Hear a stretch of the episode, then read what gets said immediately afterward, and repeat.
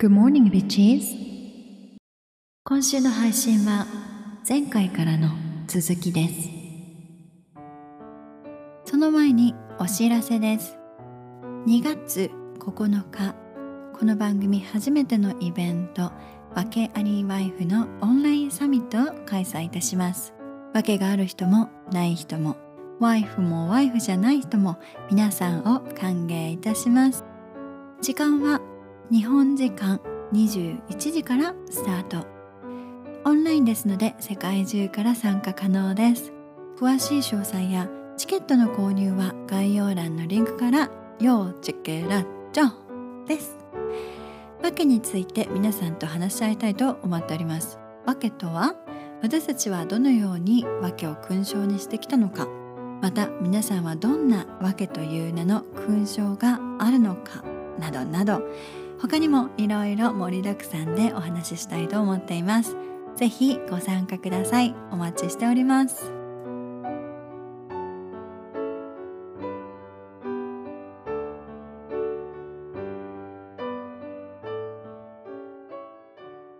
日本人の専業主婦に対する考え方ってすごく低すぎると思うのよ。でとにかくこう日本での専業主婦さんとか日本に日本でのお母さんってものに対してのリスペクトとかがあまりにも低く低いと思うのね。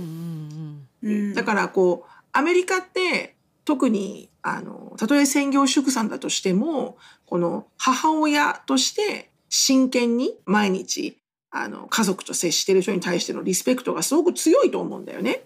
うん。母親業とか母親に対して。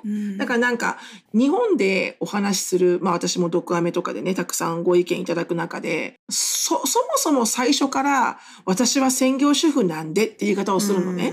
だかあらー。専業主婦って悪くないよっていうふうにすごく声を大きくして言いたい。うんうんうん。なぜ専業主婦だから実家のお母さんには申し訳なくてとか働いてもらってるからとか違うよって思うんだよね。専業主婦ってじゃあ仕事をしてることがイコールこの世で一番立派なのか。で専業主婦は仕事じゃないのか。いやいやいやいや何言ってるの？専業主婦ってノンストップですよ。終わりがない仕事、専業主婦って。いつやっても次が来るし子育ては終わりがないし。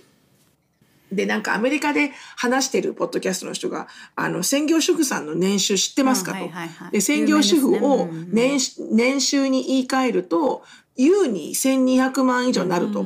なぜかというと、 overtime work。8時から5時で終わらないから、その後のオーバータイムは、ね、レートが上がる。土日だってあで、赤ちゃんとか、うんそう。で、ちっちゃい赤ちゃんとかいると、おむつとか買えるじゃない、んで、それはもうバイオハザードってことで、危険物取り扱い。で、あとはこのシュッシュとかこの、あのクリーニングもね、バイオハザードとか危険物取り扱い。ってことで、全部をひっくるめるとあなたは1500万円ぐらいの価値のある女性を、まあ女性というか専業主婦っていうのはそれぐらいの価値があることを毎日やってるんだと。だからなぜ専業主婦だからっていうメンタリティーの人が日本人には強いのかっていうとそんなことを大っぴろに言ってるメディアの人がいないのよ誰も。うんなんか専業主婦ですけど何かみたいなスタンスの人があんまりいないと思うね。専業主婦としてコメンテーターに出てる人とかねいやいなそうですもんね。多分でもさ、だじゃあかといってじゃあ主婦の番組とかね、しできる主婦の番組とか、こう主婦を支える番組とかってやっても叩かれるんですよ、女が叩くの、日本ではでしょ？女が。でもそれしたらもう主婦じゃなくなるからねそのテレビ出てるとかしたら。私の母親って専業主婦だったんですよ私最近になって本当にすごいなって思ってその一日中動いてるし私あの一人暮らしですけどまあ、結婚してた時もなんかそんなちゃんと掃除もできなかったしちゃんと家事を毎日毎日やって子供もいなかったから本当はもっと楽なはずなのにそんなちゃんとできなかったしご飯もそんなに副菜もいっぱい作ってとかできなかったけどあ母親ってそれ毎日やってんだすごいなってすごい思って。そう。でもうちの母親は高校がすごくいい学校行ってたんです進学校に行っててすごい頭が良かったみたいで。でも、まあ、母親の世代で、まあ、しかも地方だったので大学に進学するっていうのが、まあ、その頃まだ女がその大学進学するっていうのがこう、うんまあ、当たり前ではない。ねでうちの母も別に裕福なわけでもなかったし、まあ東京に出て働こうということで働いてたんだけど、うん。結婚しても辞めて、で、まあ、子育てが一段落してうんまた働きたいなって思ったけどもともと頭がいい人なのでなんか働きたかったけどやっぱり子供がいてうんその状態でそのキャリアとかももうねないわけで何か働こうと思った時にないと。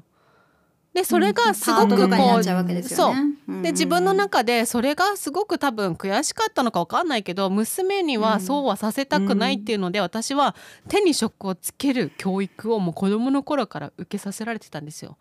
だからじゃあ勉強するなら医者になれとか弁護士になれとか言われてて。うんうんうんうんうん。まあ私はそんなね勉強好きなわけじゃなかったからそれは選ばなかったんですけどっていうくらいこう自分と同じ道にさせないようになんか自分のそのうん。なな呪いというか、うん。自分の後悔してるのを娘ね。に、うん。まあ、良かれと思ってるんだと思うけど、託すみたいなのがすごいある気がして、うんそれねそうですね。この前どこかさんとね話してたんですよね。うんあのお母様が生きられなかった道をバジャさんに生きさせよう生き生きてほしいってなってるんですよね。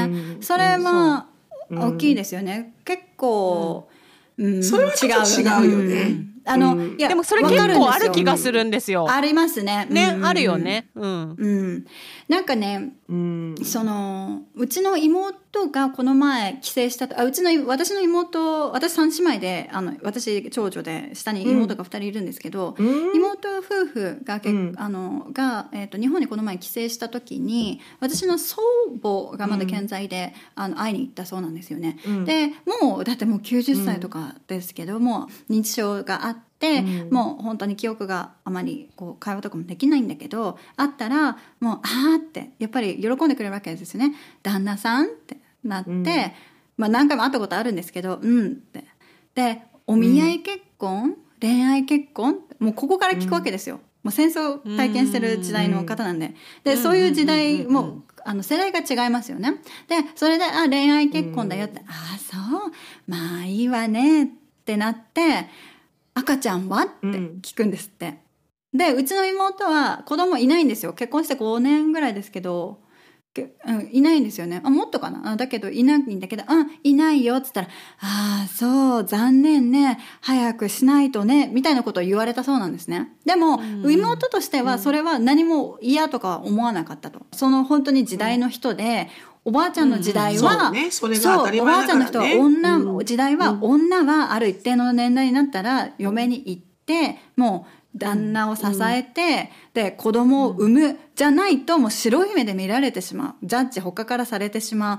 自分には需要がない必要がない存在。だっていうような、まあ時代じゃないですか。だから、そこをだって自分がそうだったからこう心配して、あなそんなことを孫にはないようにって心配してる家庭だと思うんですよね。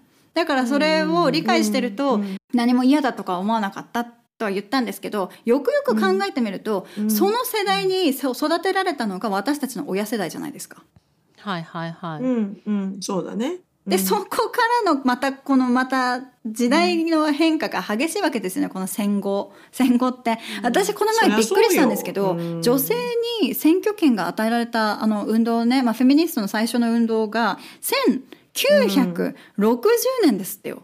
アメリカで。えそんな最近日本はそのまたなんだ。最近なんですよ。まあまあ最最近ですよよねね。だからこのうん戦争のこのあの辺りからのあの時代が急激に変わっていってるんだなっていうことうんうんと、まあ、それにいろんな価値観がその世代3世代多分100年ぐらい前だったら3世代多分同じような生活だったと思うんですよ。おばあちゃん、うんうんお母さんに確かに。娘といたらそんなにあの、うん。めちゃくちゃあの変わった世界を生きていなかったと思うんですよね。だけれども、うん。この今の時代、おばあちゃん、親私、うん。まあう今だったら私の子供とかになるわけですよね。この4世代だったら、うん。全くもう100年ずつ、うん。あの違いがあるんじゃないかぐらいの1世紀ずつの違いがあるんじゃないかぐらいの価値観の違いが出てきてるわけですよね。でそれを今まとめようとかっていう動き、それはちょっとあねあの無理があるけれどもじゃあどうしたらいいかっていうと、まあ、別に解決とかはないけれども、まあ、でもそういうことを理解しつつも自分がこう気づいていく気づくというかそのさっきしのさんがおっしゃった通り自分がその幸せを感じたいんだったら自主的な行動をしない限り得られない満足っていうか、うん、得られないわけじゃないですか、自分を重要することもできないと思うし、うん、そうだね、認めることとか、そういう大切なことをほったらかしてそのいろんな問題に取り巻かされられてこう悩んだり分かんないって終わっちゃうと思うんですよね。だからそこが、そこだろうね。うん、だから自分が、ね、選挙主婦したければすればいいしそうそうそうしたくなければしなければいいし、うん、それに劣等感を持つ必要はない。そうそうそうそうそう。子供は産むけど働きますっていう人はそれでいいしよく1か月の赤ちゃんを預けられるわねっていう人いるけど「うふエクスキューズミー」ってなるわけよ。別にそれはあなたに言われたくないですみたいな。It's not your 私がそう決めたかもしれない。それあの私でもこの子愛してますからみたいな。だ 本当にそう。だから主体的に考えるっていうことは、人の人生にああだこうだ言わないっていうことでもあると思うんですよ。確かに。ね、でも往々にして多いんだよね。うん、そのさ人のこと、うん、この前ある経済学者が経済じゃない社会学者が言ってたんですけどその自粛警察とか今しのさんが言った通り人のね家庭に口出ししてくるいやあのおせっかいの人とか、うんまあ、ジャッジ、ね,、してくる人。よくできるわねとか、うん、お母さんなのにマニキュア塗ってるのとかハイヒールで歩くの、うんそんなことあなたに、ね、知ったこっちゃないって、私が I am the mother of the child なわけですよね。でそれはあなたには何も関係ない人から言われて、で今度はそれを気にしながら生きていかなきゃいけないわけになっていくわけですよね。そのうん、おかしな話なんですよ。その自分でマニキュア塗るのは自分がハッピーいいじゃん別に。何？これマニキュア塗ったらどうなんの？爪が長いから赤ちゃんを傷つける。いや別に短くたってできるし、うん、鋭利な爪じゃなくてちゃんとちょっとね丸っこい方が、とかいろいろあるのにただ単にこの先入観だけでジャッジする人とか。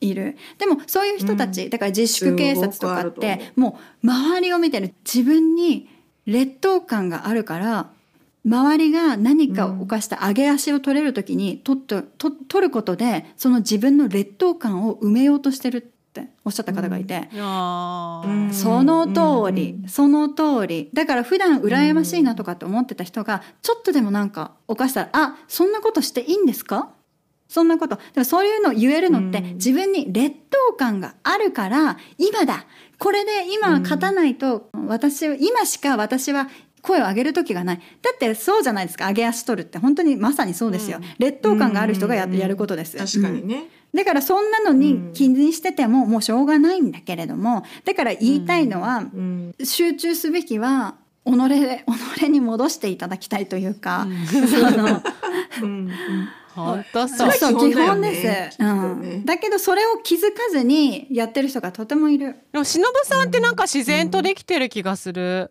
うん、そうかな？でもそそんなに自然にはできてないかな？なんかすごいなって思うのがその自己開示がすごい忍さんってできてるって思ってて、うん、でもそれをやろうと思ってるっていう感じじゃないじゃないですか？え別に普通だよっていう。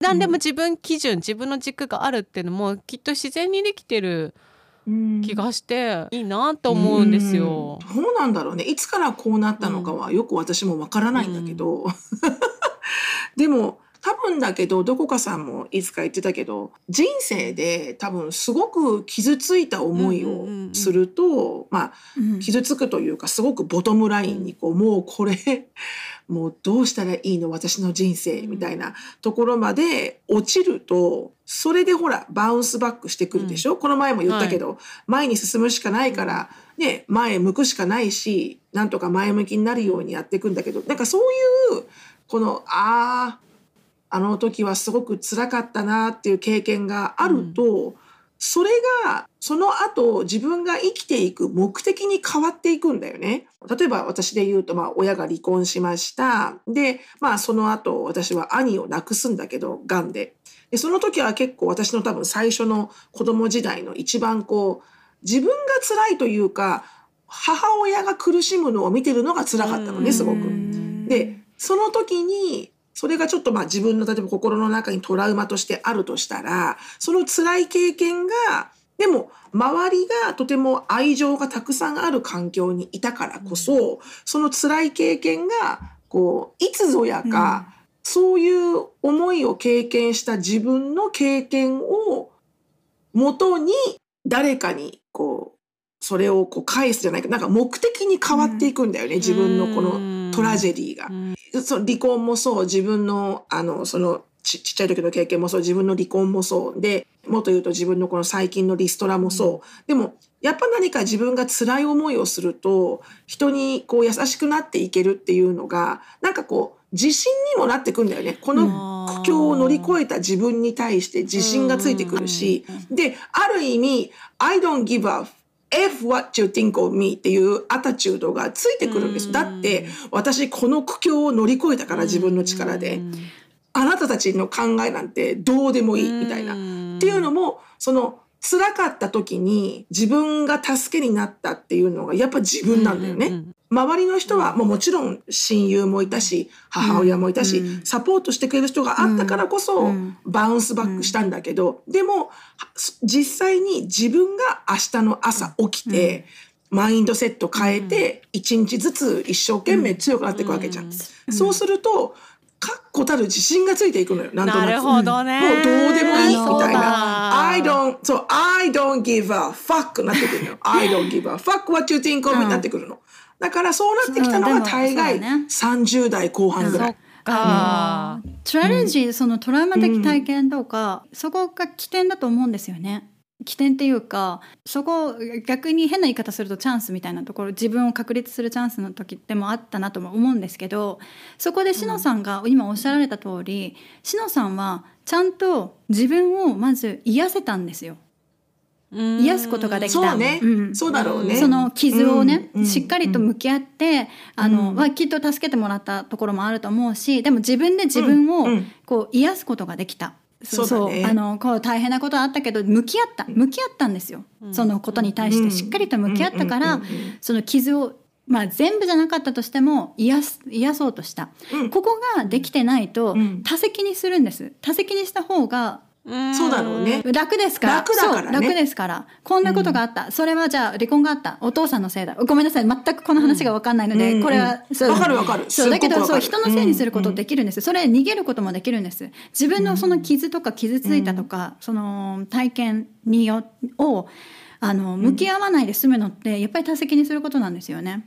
でもそれ痛いけれどもちゃんと向き合ったり、自分を癒すってことを一番最初にしないと、どんどんどんどん何もできなくなっちゃう。うね、でも、うん、そこで。なんか成長していかないんだろうね。でし、人のせいにすることで終わってしまう。うん、人のせいにするのが一番楽なんだよね。うん、でもやっぱりそこも自分で気づか、自分でやらなきゃいけないんですよ。人をやってくれないんですよ。誰かに求めても、誰、誰も自分のこと助けてくれないし。本とか読んでもね、答えは出てるかもしれないけど、自分が感じて、自分が乗り越えて自分が。腹落ちさせないといけないんです。そうそうそうそう。そうね。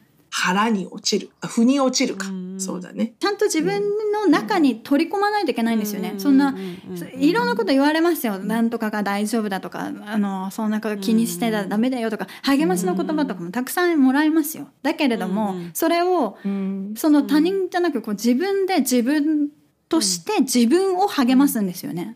言い方としては。うん、自分に「何やってんのよ私」って。さ今のしのさんのスピーチじゃないですけどこんなんじゃないじゃないってうんうん、ここで終わるわけがないわ私、みたいなね。そう。だからなんかあるんだよね。なんで私はそんなに自分の普通に一般の人が見たらそんな話をするのは恥ずかしいって思うことを結構起こす起こすことなく言えるんだけど、多分どう思われてもいいやって思ってるからだと思う、きっと。別に私のこのコアな部分、うん、家族とか子供とか、こういうふうにご縁があった人たちからは、どういうふうに思われてるかって気になるけど、うん、それは、それは私がほら、どこかさんとかもじゃさんを傷つけたくないからね、気になるだけで。自分が大切にしたい人とね。こういうこと言うとなんかあれだな、リスナーさんも気になるよ。リスナーさんも気になるけど、でも、それを私が発信することで嫌な思いをするなら聞いてくれなくてもいいっていう思いはあるわけ。とっても。だからだと思うよ。だでも実はでもこんなこと言いながらすごいネガティブなコメント来ると落ちるんだけどね。そりゃそうですよね。人間だから。うん、そりゃそうですけど。人間だからね。でもすぐすぐこう切り替わるけどね、もういいやなるけどなんでどこかさそんな感情的になってんの？じゃあちょっとどっかさん感情的になってて私ねでもね賛否両論ないと本当に意味がないって思ってて。だっていいことしか言わないこともできるわけじゃないですか。このじゃあこの番組やろうって言ってもういいことばっかりなんかね素敵なことばっかり言ってたら、うん。まあそれでもアンチコメント来るのかもしれないけど、いや、うん。アンチコメントは来ていやいいのよあのそれはそれで。来て当たり前だから。ね。私この番組は結構みんなで話し合いたいリスナーさんとも意見のぶつかり合いをしたい番そう組、だね。まあねお便りは募集しないんだけど、あの なんかねなんかねできないできないけどなんかなんかの時に私はこう思う私はこう思うっていうのをなんかどんどんうん。みんなで言い合いたい、なんかそれが、うん。うん。結論も出ないし、答えも出ないんだけどそれってでもすごく、うん。アウトプットアウトプット。そうアウトプット。考える時間も大事だし人の意見を聞くのも大事だし、うん。自分の意見を言うのも大事で。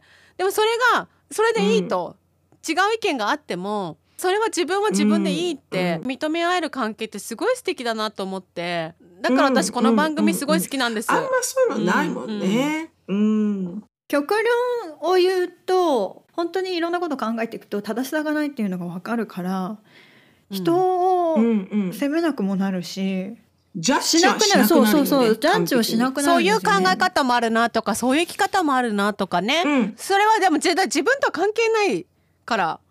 そうそう。そう、う。ん。そうなんですよ、うん。自分のね、人生にね責任を持てない人ほど他人を気にするから。そうなんだよね。あのねちっちゃこいやつがいるんだよね本当にまあ別にそれでもそれでそこをとやかくいく言うのもなんか違うなと思うしあのテレビ番組でね不倫とか言ってる人を叩いてる人っていうのが本当に暇だと思って信じられないんですよねっていう人がいたんです。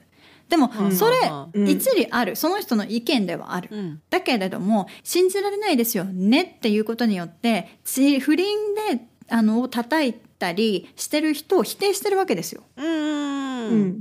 不倫で叩く気持ちもわかるってね。私はやらないけど。隙間風があるから。いろんなさコメンテーターとかがいて、バリバリそれで、ね、ご飯を食べてる人たちもいたわけですよ。うんでその人たちの顔がもう へんみたいなそっか感じになって 負けないからみんなで「いや私はこの不倫ネタで飯が食えるくらい面白い美味しい」みたいなことをね言ってて。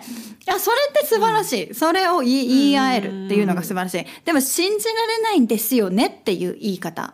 それって否定になるからあそういう言い方もしちゃいけないしあそういう人もいるんだなって思いましたって、で終わりじゃないですか、だけどそういうの信じられない。なんでそんなことするの？もう変なの？って言ったら話がまた変わるわけですよ、ね、また結局、だからベそういう言いビーカー方ををしてるのにハイヒールでっていうのと一緒ですよね。そうそう信じられないってそうそうそう言ってるだけじゃないですか。自分の意見が正しい。なんでこんなことそんなことやっちゃうのか。た信じられないっていうこの言い方、言い方っていうか視点ですよね、目線が違う。マウントになってる。それは。うん、このそういうことも気づいていかないといけないし自分の表現の仕方によって人を傷つけることもあるし自分の表現の仕方によって自分をあの正当化してプライドフォーになっちゃうことだってあるしだからその自分の腑に落としどころ考え方とかっていうのもちゃんとしっかりとあるつもりなのかもだけどそれこのコアな部分っていうのをしっかりしていかないともう終わらないですよね。終わらないこの争いの世界になって、否定否定の世界になっちゃう。自分を肯定したいがために他人を否定しなきゃいけない世界になってくるので、まあなんかそういう言い方に私もなっちゃう時がありますけれども、特にね、そんなあの俺の金で生活してるくせにちょっと「はあひふへほ」っつって何言ってんだお前になっちゃうん だけどだけどなんか そういうやつにふんふん言ってる女信じられないとか、なんかそんなことを言いたいわけではないんだよね、なないんだよね。うんうんうん。うん。うんそういうことについて考えてみるっていうのも、自分の自分の表現の仕方とかその発信の仕方とか考え方ですよね、うん。考え方って大体自分が決めつけていることが多いから、うんうんうん。うん。やっぱ自分のそその人生とか経験の中でしかやっぱ人って考えられないからだからこそこうポッドキャスト聞くとかってすごい大事じゃないですか。このわけわかんない3人の、うん。あのわけわかんない人生の。人生観がね。だからあこんな意見あるんだとかそれでもまあ確かにと思ってくれるかもしれないしうん、うん。やっぱこの自分がこの実生活で生きてると、まあ、同じ学校だったり同じ会社だったりとか割と価値観が似た人とばっかり会っちゃうこともあると思うんですよ。だから他の国のこと全然わかんない、他の宗教のこと全くわかんない、異性のことわかんないとかで、こう自分の視野でしか考えられないと、やっぱりそうやってこう生きづらさにもなっていくとか、そのね、うん、そう。自分の敵は私自分だと思うし、うん、その女の敵は女とかっていうね、あの言葉があるけど、うん、最終的には自分に来るんですよね。でもじゃあ自分を責めるのかそうじゃない。自分の敵が自分の敵は自分っていうのはその自分の無知さなんですよ。この無知だから、無知さが、敵なん敵敵っていう言い方はふさわしくないかもだけど戦うべきところは自分の無知さなんですよね。でも逆に私は知っているって思うとまた話が違うわけで、そのこのバランスが難しいんですけれども、しっかりとちゃんとしたこと心理をしっかりと自分で受け止める受け入れる、知知識をつける知恵をつける英知になっていく、このプロセスがね、大切なんじゃないかなって思って、だからそういうことをこの番組で話す。この、ね、ただ単のオピニオンだけではなく、